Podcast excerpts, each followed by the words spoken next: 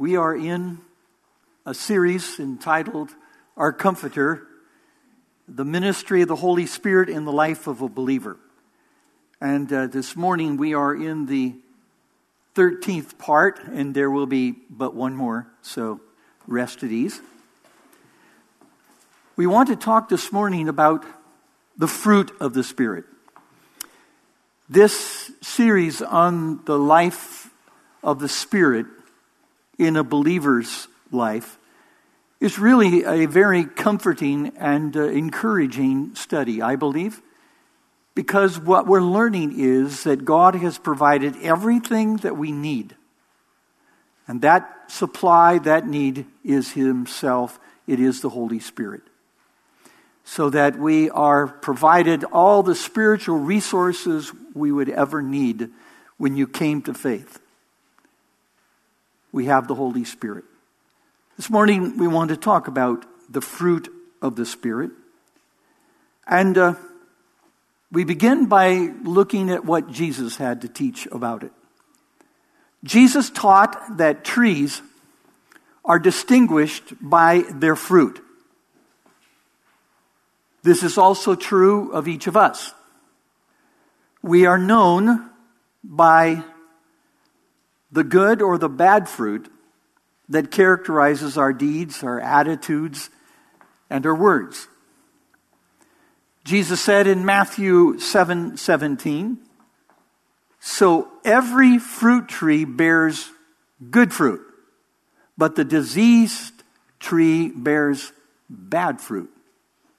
The crop grows and ripens. Notice the next phrase, it's very, very helpful. The crop grows and ripens not by the effort or the work of the fruit, but by the life flowing up from the roots through the branches of the tree. He's really describing the ministry of the Holy Spirit. The man without Christ bears fruit, fruit consistent with his fallen nature. And his fruit is referred to as the works of the flesh. And the man with Christ, however, is distinguished by the fruit of the Spirit. And the fruit of the Spirit is personal, it's dynamic, and it is living. The fruit of the Spirit are the manifestations of the divine nature living in each and every one of us. For there to be good fruit, a tree must be rooted deeply in healthy, enriched soil. I know that because I at home have a lemon tree. I have tried so much, so hard, so long to try to get that tree to grow. It looks worse than when I first planted it, by far. And I have done everything I do, but I think the problem is not the watering and not the gardener, it is the soil. So, for there to be good fruit, there needs to be good root system tapping into the resources that makes that true that uh, fruit grow. And in the same way, we must be rooted in the soil of God's love. Just a little side note here. Um, I am so convinced that we need to keep hearing about the love of God. We could talk about the works of the flesh a lot today, but don't forget, right up front here, we want to talk about the love of God. Because the roots that are in the love of God will produce this kind of fruit that we're talking about. We need to constantly hear about the love of God that is manifested to us when Christ died on the cross and is revealed here this morning in front of us in the bread and the cup. God loves us. We are lavished in his love. And we need to remember that. And that's kind of what Paul was saying when he wrote about the love of God. He said, his, this is his prayer for the church at Ephesus. It would be the prayer for us here this morning as well. That Christ may dwell in your hearts through faith.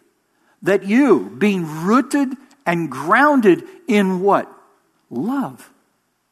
May be able to comprehend with all the saints what is the width and the length and the depth and the height, and to know the what? The love of Christ, which passes knowledge, that you may be filled with all the fullness of God. Paul is urging the church, reminding the church to not forget the love of God.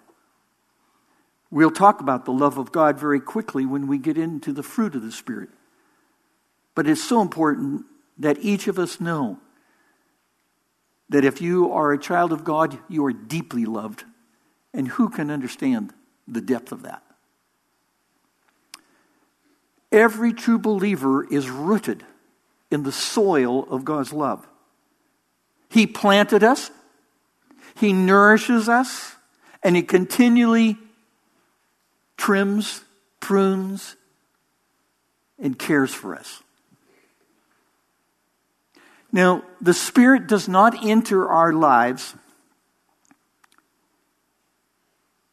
to make us bigger, better trees. Nor does He make a valiant effort to try and make our fruit sweeter.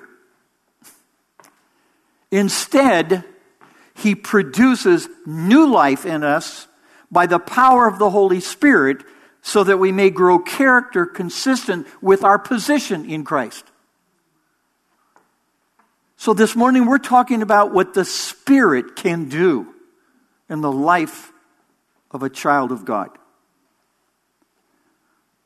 Now let's look at Galatians chapter 5. And I would urge you to use your Bibles. You have an outline that's laid out there for you in your worship folder. Matter of fact, the scriptures on the left side. Or if you don't use your Bible as a book and you do have an iPad or iPhone or whatever you got, please look at the scriptures. I'll try to show the scriptures here, but I want you this morning to know that what is being said is coming from the scripture and just not coming from an old guy that somehow what is said here is timeless. Paul tells us in Galatians 5:18, "But if you are led by the Spirit, you are not under law." Those led by the Spirit aren't under law. What a liberating concept. What a wonderful thing to know that those who are in Christ and led by the Spirit are not under law. Now, those who are led by the Spirit, they do bear good fruit. You see, as the Lord leads, He also produces good fruit. As we come to this scripture, I, I want to make something also very clear to all of you. It's, it's sort of my passion. If I haven't got this across, to you this morning and you leave thinking, you know, Pastor Don gave us uh, 14 things we shouldn't do. And I, I'm going to try really hard not to do those things this week. And, and I am going to try the nine things that he wanted us to do. If, I, if that's how you leave, then I haven't done my job. All right? That would be giving you more law. The we already have the Mosaic law that exposes our inability to keep those commands. We don't need more law. What do we need more of? Grace. Thank you. We need grace. We need to hear about grace. When we talk about the works of the flesh, you need to hear about grace. That's what it's here for. That's why it's listed. Therefore, the list of the works of the flesh we're going to look at are not 14 more thou shall nots. These will not keep you from breaking the law. They will not keep you from sin. Likewise, the fruit of the Spirit aren't nine more thou shalt to become godly. But what we're talking about this morning is the Spirit of God who produces these godly thoughts, attitudes, and motivations. It's the life of Christ in us. If we are not being led by the Spirit, we're being led by the flesh. When we are led by the Spirit, there will be good fruit. Those who are led by the Spirit are no longer under the dictates of the law, the demands of the law. Paul is saying there is no law against the fruit of the Spirit. That means we're no longer under the condemnation that comes from the law. Likewise, there are no set of laws that can prevent us from sinning. Talk about our country. More legislation? Is it going to keep us from sinning? No.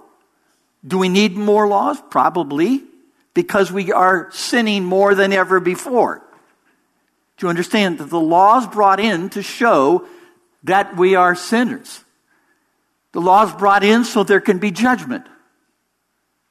Hmm, very interesting. And there are no laws that can produce what the Holy Spirit can do. The law, therefore, was given to show our desperate need of Christ.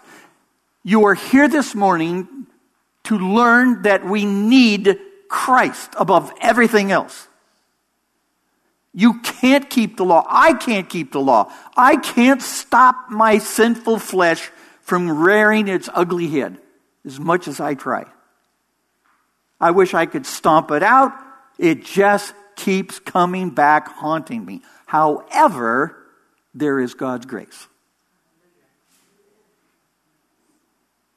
So therefore, there's therefore now no condemnation to those who are in Christ.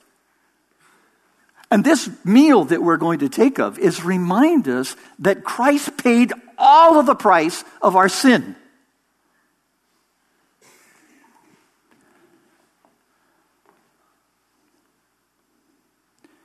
Now, the works of the flesh, we have to talk about them. They're identified for us in Galatians 5:19. And let me just say, they, this is a list of typical but not exhaustive list of sin or works of the flesh. You say, why do we need to know this? Simply this. We need to put labels on our sin. So when it occurs in us, you could go, there I am again. I need to repent of that. I need to appropriate God's grace and move on. But we need to know that these are the works of the flesh so that when you identify them in yourself, you can repent and then receive forgiveness and grace. But also, when you see this manifested around you, you need to identify it. That's what it is. I think you understand. He's given us vocabulary, He's given us uh, ways of understanding what sin looks like.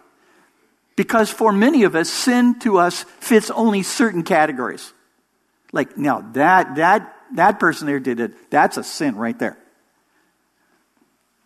But what about gossip? What about some of the ones we're going to look at here? Fits of anger? Well, that's different for me. When I become angry and it, it's, it's understandable. Now, wait a minute. Let's go back and look at the works of the flesh to see what they are.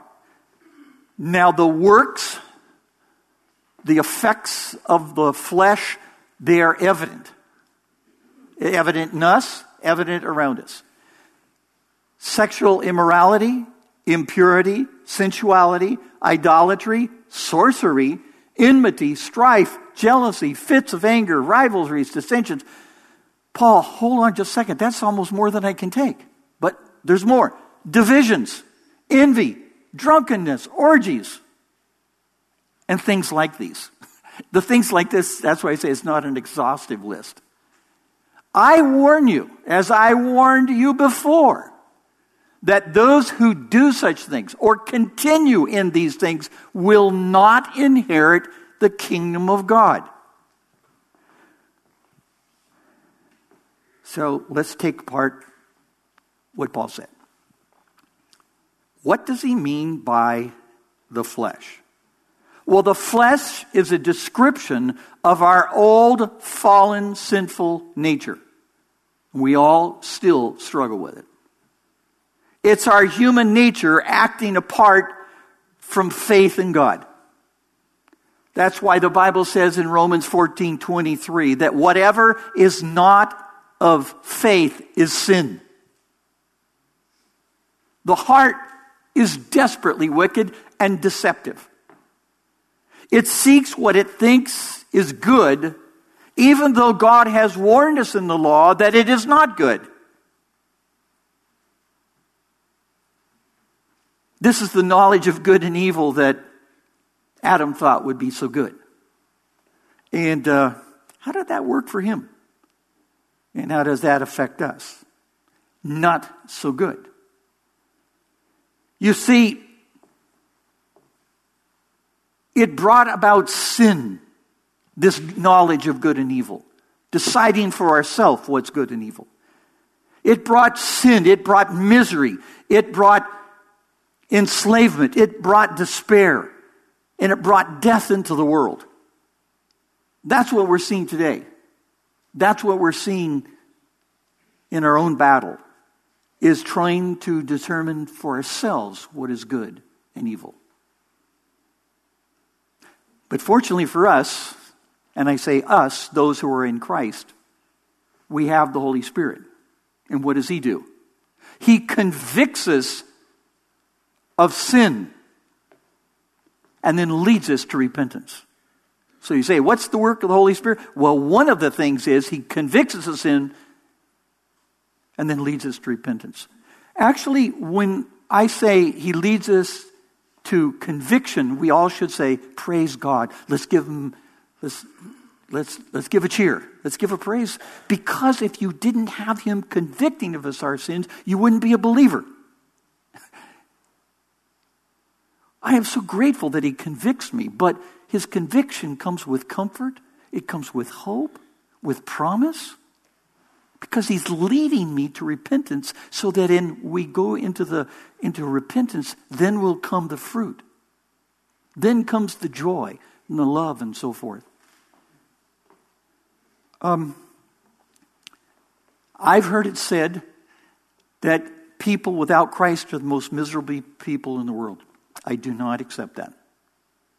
I find a number of unbelievers who are more comfortable than many Christians. So, who are the most miserable people in the world?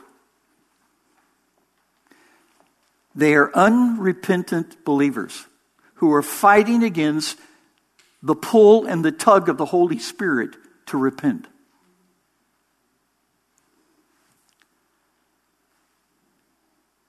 Now, John, in his first epistle, he describes for us, if you would, the sequence, the pattern of our desires that tempt us to sin.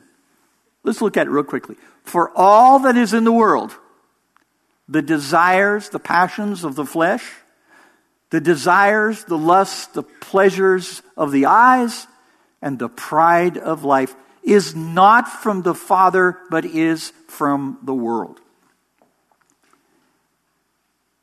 The lust of the flesh begins here, where sinful thoughts from the world are entertained and then stored.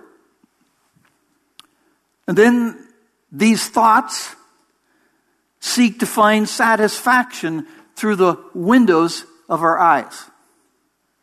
And when the eyes lock in on the object, the object of desire, and that's when pride kicks in.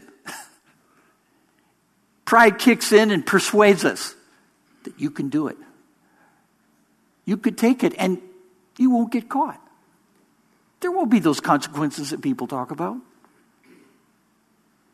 And by the way, you deserve it.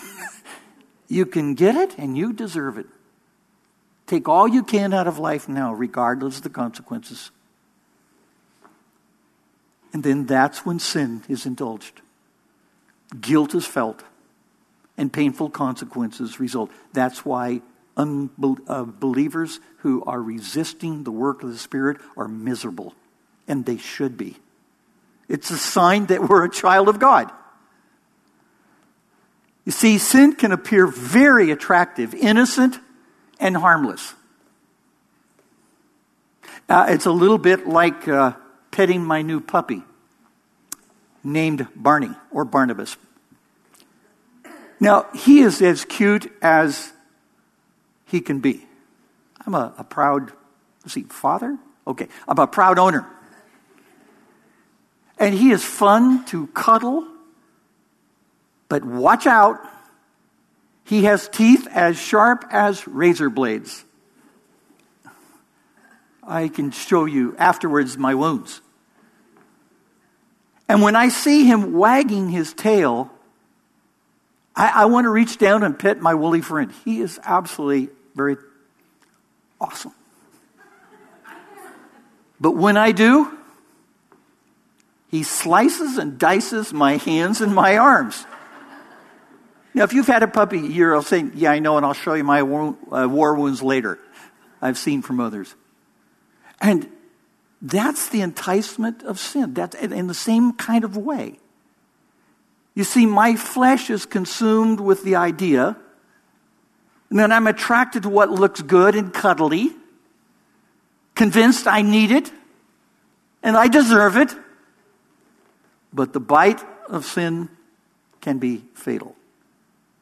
You see, we're vulnerable to these temptations because we're still in a battle in a battle with the tug of sin. Jesus was very straightforward about this battle in Mark 7. So the deeds of the flesh, the works of the flesh, they come from the heart. What comes out of a man that defiles a man? For from within, out of the heart of men proceed evil thoughts, adulteries, fornications, murders, thefts, covetousness, wickedness, deceit, lewdness, and evil eye, blasphemy, pride, foolishness. All these evil things come from within and defile a man. Notice Jesus using some of the same words that uh, Paul will use in Galatians 5. He's telling us that these works, these effects, these deeds of the flesh, they are evident. They're evident within and they're evident around.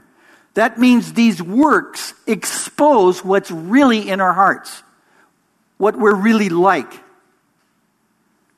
Now let's look at some of these together. Those in the flesh are made evident by their works. Let's start on them. The works of the flesh, first he mentions misplaced sexual lust or passions in three adulterous ways. The first is sexual immorality, or sometimes referred to as fornication. And the Greek word that is used here is, see if you recognize it, porneia. Porneia. It is a general term that describes misdirected desire in and outside of marriage. It is desire gone bad, desire outside of God's will. This includes adultery, which is sex outside of marriage, fornication, which is sex before marriage, homosexuality, which is sex outside God's design, and incest, sex within the family. The word porneia also includes visual sexual stimulation of the mind and body through pornographic images. Now, these images leave indelible impressions, they're stamped on the mind with twisted expectations, which require greater and greater stimulation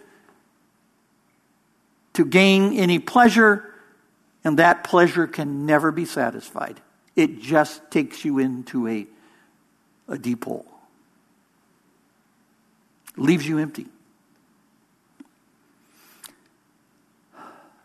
The chains that bind us are not just made of cold steel, but also images. Images in the mind that distort and pervert the pleasure God did intend for us. We have to keep moving. The second impression or expression here is called impurity or uncleanness. The word that Paul uses here is another word we might be familiar with. It is catharsis. What do we mean by catharsis? It means giving unbridled, full expression without restraint to defiling, impure thoughts and passions. Third, sensuality, sometimes listed as lewdness. That's a reckless, uninhibited preoccupation with sexual desire. Usually without a sense of shame or remorse.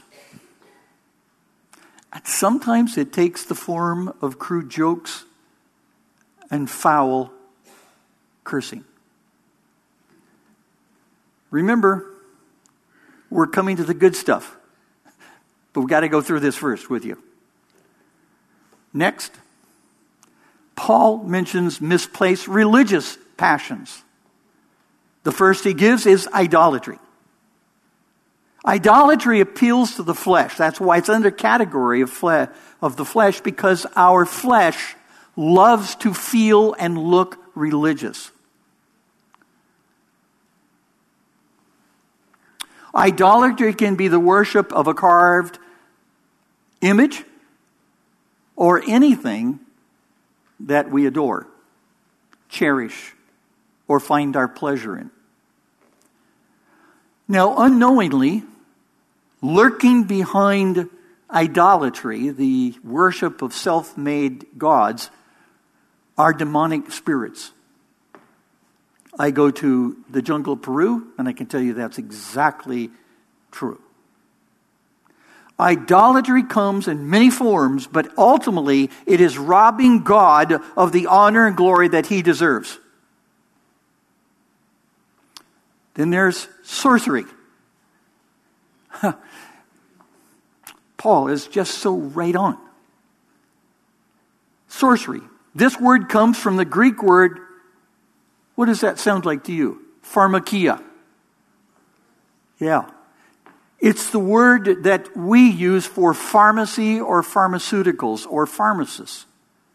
Historically, sorcery was related to the use of powerful mind altering drugs in magic and in pagan idolatry.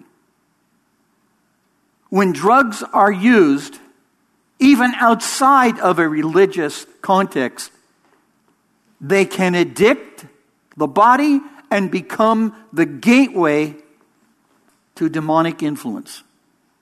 That's why it's put here under sorcery. Satan uses sorcery and mind altering drugs to enslave our, our fleshly desires.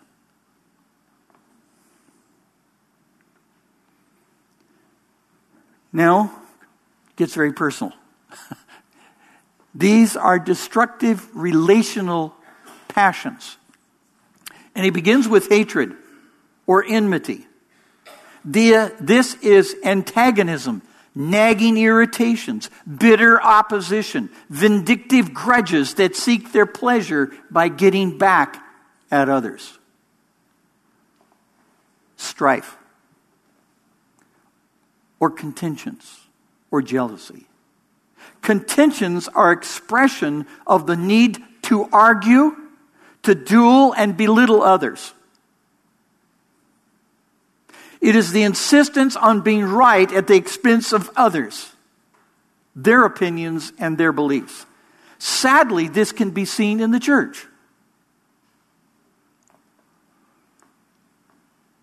To win someone to Christ or win someone over to your doctrine, it goes beyond friendly discussion and persuasion into contentions. Sometimes contentions are also described as jealousy, part of that same word. And this is the green eyed monster that seeks to take away what they see others have so they can spend it on their own pleasure. Contentions spread gossip and slander. And sadly, this is disguised as religious zeal. Then there is outbursts, jealousies. This is the sudden explosion of pent up, unbridled anger. And the tongue is transformed into a dagger to slash and destroy others. It is misplaced passion bent on twist and twisted into a sharp weapon. You can destroy someone with your words. You don't need a gun.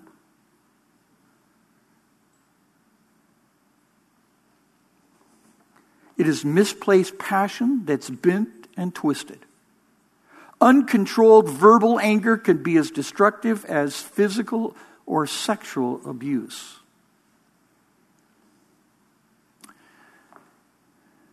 Then there's, if you would, outbursts of wrath.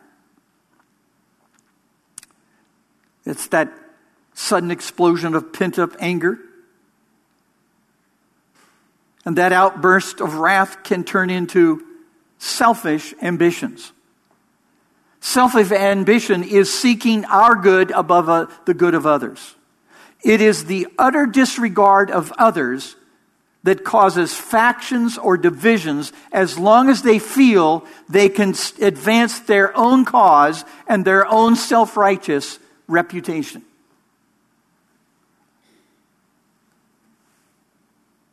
And selfish ambition causes what? Dissensions. Dissension arises by those who accuse, judge, and sentence others by gossip and slander, usually disguised, as I said before, as religious zeal or protest. The flesh is in full display, stirring up controversy in domestic, political, business, and religious settings.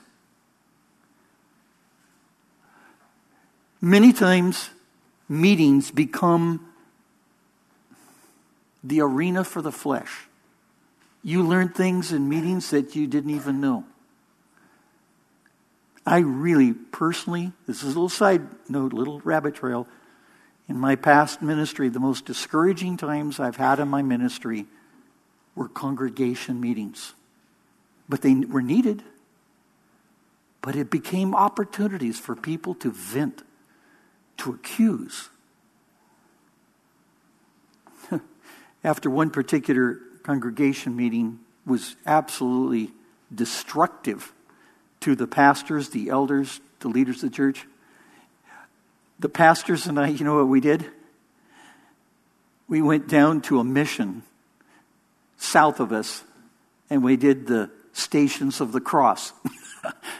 We just went through every station, just prayed together, prayed together. We, we were so discouraged, about ready to just give it up.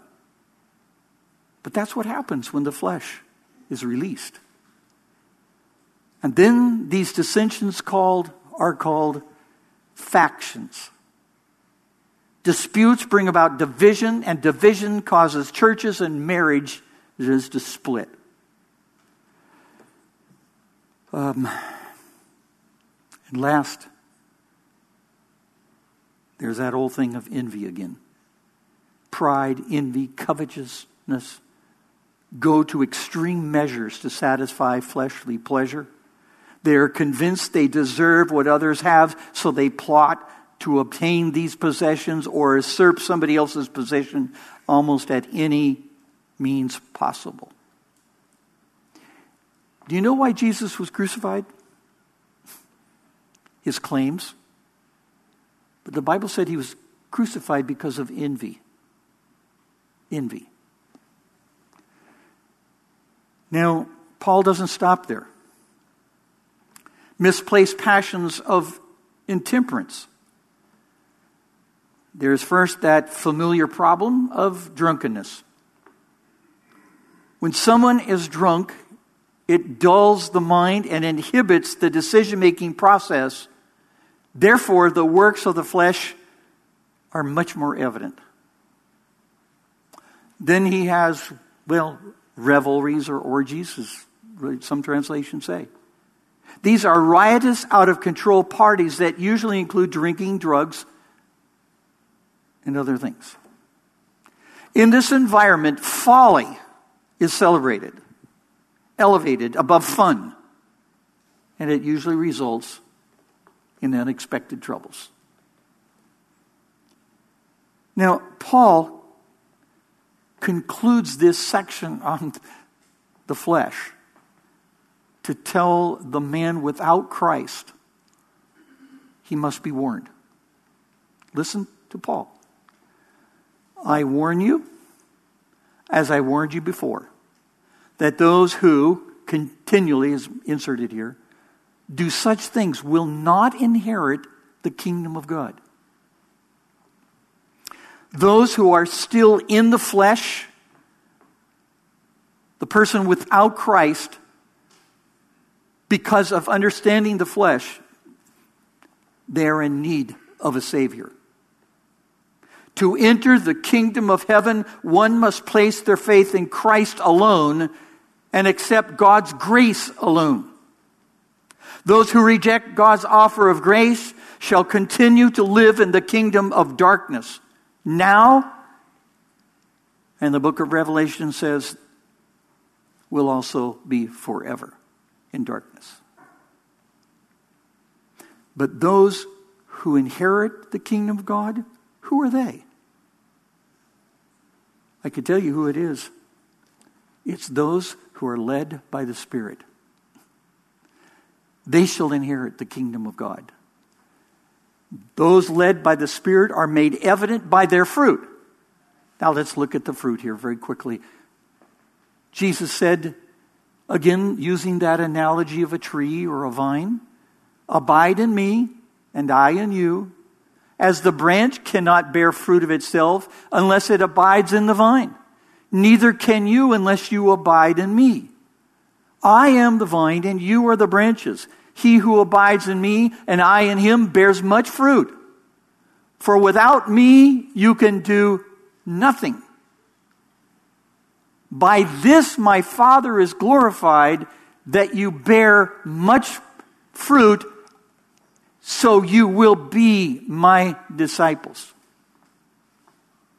The fruit that is mentioned here is like a sweet cluster of grapes.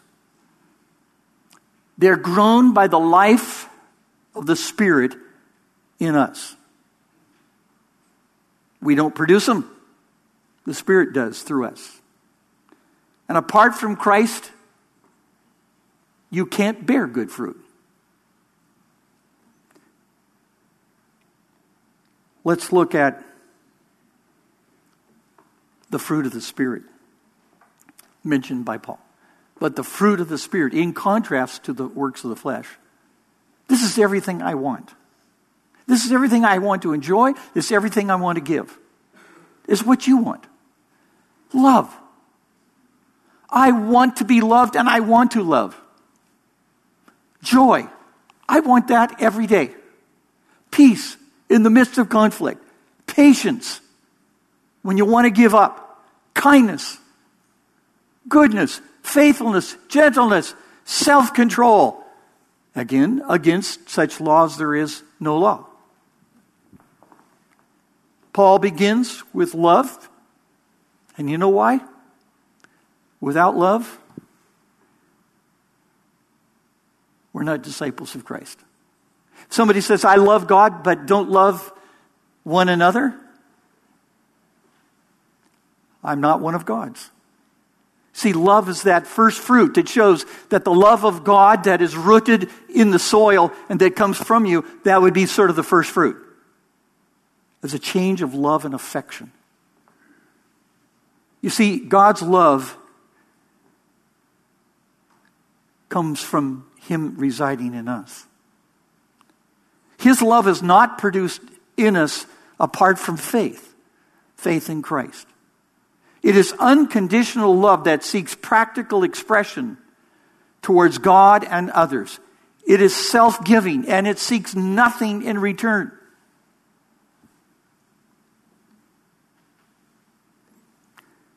Love is more than an emotion. In this section of 1 Corinthians 13, he talks about love. If you don't have love, it's like somebody crashing two cymbals together. Like your noise. I don't want to hear it. Here's what he's talking about love is like.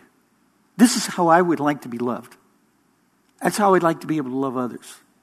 But as you read this, usually we say, This is what I have to produce. I can't do all that. I'd like to, but I can't. But fortunately, the Spirit can. So when you read this now, think of this first as God's love for us and the kind of love that He wants to produce in us. All right? How many of you want to be loved like God loves? I do.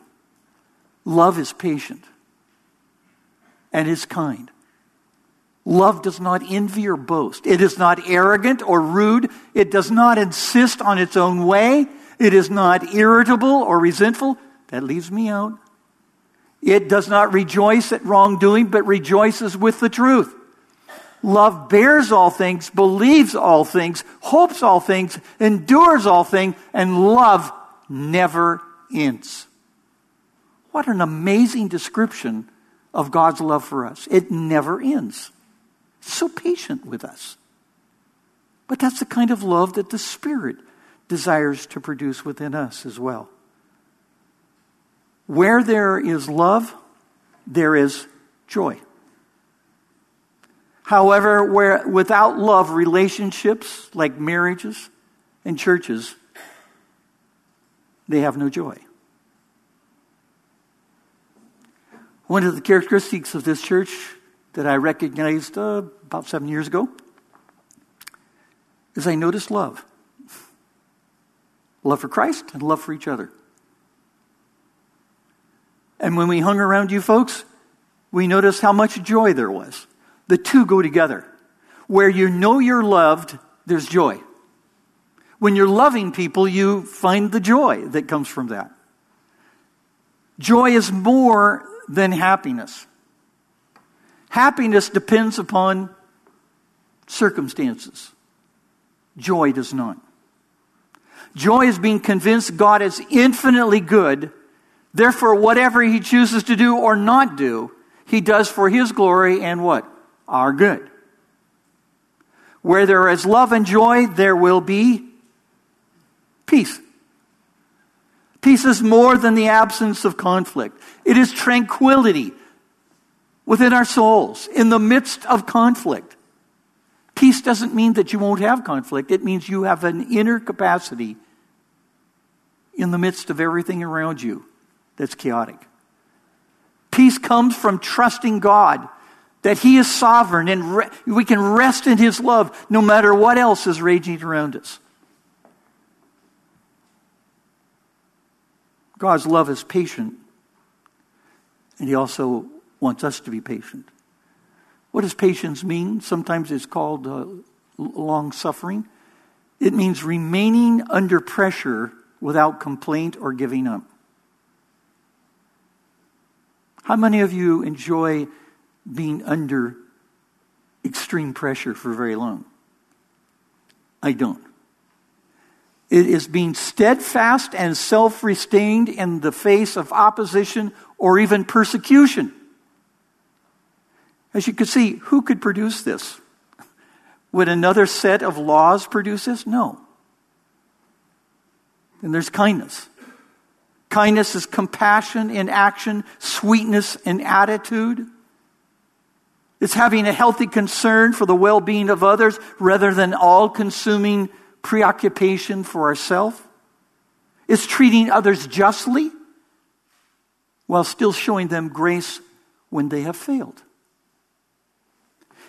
It is gladly helping others without expecting anything in return. There's goodness. Spouses, this is we want to develop. Goodness means being easy to live with.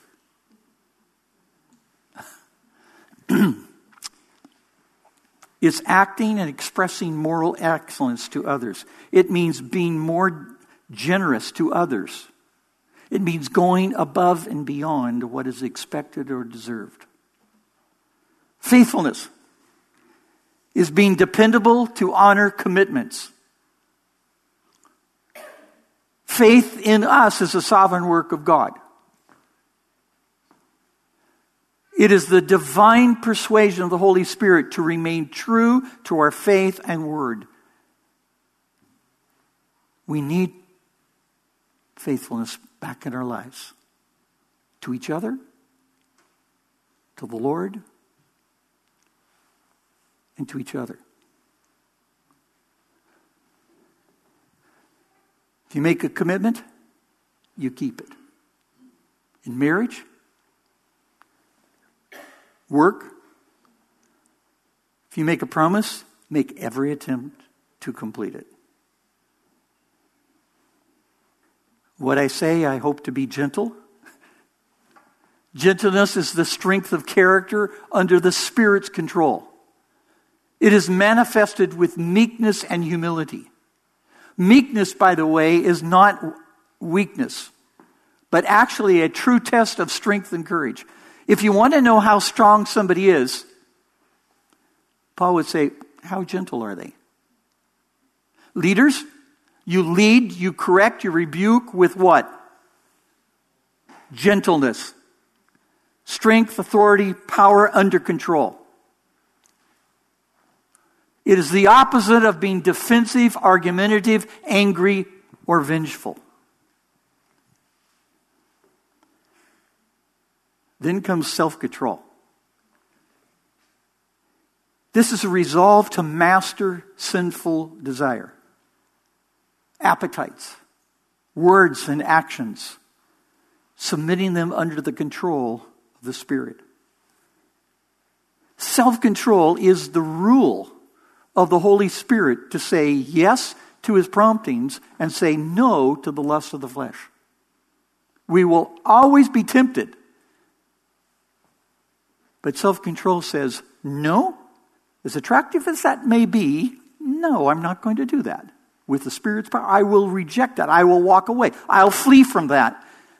I'll say yes to the Spirit. You satisfy me. Let me find my satisfaction in you and not just in fleshly desire. Now we come to a most important part of this text. Listen to what Paul says. And those who belong to Christ Jesus have crucified the flesh with its passions and desires. Remember what I said at the start? When you talk about the flesh, you know, you should know, we should all know how desperately we need Christ. And when you talk about the fruit of the Spirit, we recognize how desperately we need the power of the Holy Spirit. But how does the fruit of the Spirit come through us? How do we resist those other pleasures, the pleasures of the flesh. How do we do that? Paul literally has nailed it.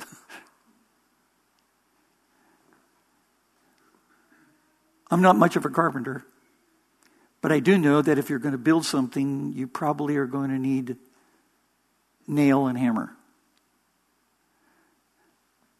They nailed Christ's flesh to the cross. And when I am tempted, led by my desires, Paul is saying, keep crucifying the flesh. Get out the nails and the hammer and go, flesh, get here's another. I thought I dealt with that yesterday. It's back again. You keep nailing the coffin, keep nailing the flesh to the cross. That's when the Spirit begins to do that magnificent thing called the fruit of the Spirit. So we're active in this process. When you surrender, when you obey, the fruit doesn't come from with, from yourself, it comes from the Spirit. That's when you say, Father, I empty myself. Fill me.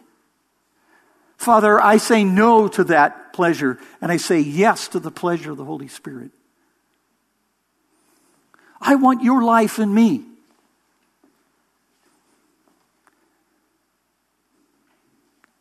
Jesus taught that trees are distinguished by their fruit, and so are we. So, how are we known? How are you recognized? By your spouse, your kids, family, friends, neighbors? You're known by your fruit.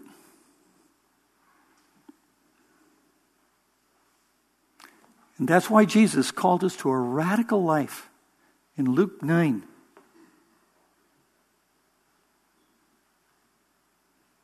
If anyone desires to come after me, let him deny himself and take up his cross daily. Paul would say, and crucify the flesh and follow me. Those who belong to Christ are made new. New creation. We're made new by the life of the Spirit in us. We have new capacities and a whole new set of desires. And this is the fruit of the Holy Spirit. And all of this, Paul said, is so that you would understand that your joy will come when you glorify God. We glorify God by crucifying the flesh, by the fruit of the Spirit coming forth. That's what glorifies Him. And the Spirit is given so that there can be much good fruit for the glory of the Father. As we prepare for the Lord's Supper, let's consider Paul's words I have been crucified with Christ. It is no longer I who live but Christ lives in me. And the life which I now live in the flesh, I live by faith in the Son of God who loved me and he gave himself for me. That's what we're about ready to do. To be mindful of that. You're no longer your own. You've been bought with a price.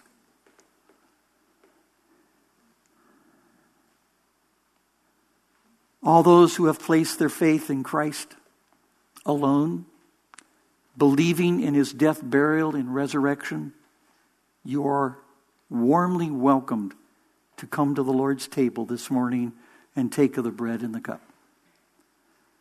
But before you come, let me give a warning as Paul did. Examine yourself to see if you are in Christ. If not, confess your sin in prayer, and then accept God's amazing grace. If you've not confessed Jesus as your Lord, you are urged not to take of the bread and the cup. Let it pass. But better yet, call on the name of the Lord and you will be saved. Then you and everyone else are invited to come to the table by using the center aisle and depart by either the left or the right aisle back to your seat. Take the bread and the cup with you. Hold it until all have been served, and then we will take it together. If some of you uh, do, are unable to come forward, or you would prefer not to come forward but still want to take of it, raise your hand and we'll make sure that somebody can get it to you. We will wait till all have been served and then take it together. Please remember what was said at the start. The flesh reminds us how deeply we need Christ. This shows God's provision for us. When you think of the fruit of the Spirit, you realize how desperately we need the Holy Spirit to do his work in us. As we have some time to reflect, we're waiting for each other, pause. Consider Christ. What kind of fruit has been grown and manifested? If it's the works of the flesh, confess it, but then quickly receive and accept God's great grace. And then participate with joy, participate with gratitude for all Christ has done. This meal is Christ for us. Reminds us of Christ. Do this in remembrance of me. And we are making every attempt to do that this morning. Let me just pray for us as we enter into this time. Father God, we thank you for this incredible um, scripture that reminds us of our desperate need of Christ. We're horrified at the works of the flesh that are in us as well as around us. Prepare our hearts now to take of the bread and the cup. Reassure the believers here this morning of how deeply you love them. We want to sink our roots deeply into your love, that we may sense your love flowing through us by means of your Spirit. As we take now, we give you our gratitude and our thanks. Thanks, Father, for sending your Son so that we may not perish but have everlasting life. Amen.